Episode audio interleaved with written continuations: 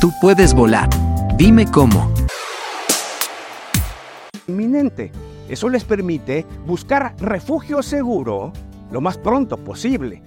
Algunos, nos dicen los expertos, perciben este peligro a través de su olfato, como los perros. Esa capacidad que tienen de oler el peligro a distancia le permite saberlo. Otros más de los animales lo perciben por los ojos, por la visión, la agudeza de ella, como los ciervos.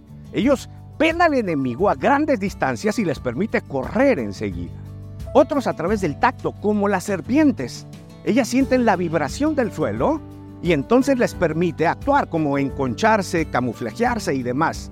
Y a través del oído, como las aves. Las aves escuchan esa agudeza auditiva que tienen, les permite percibirse del peligro.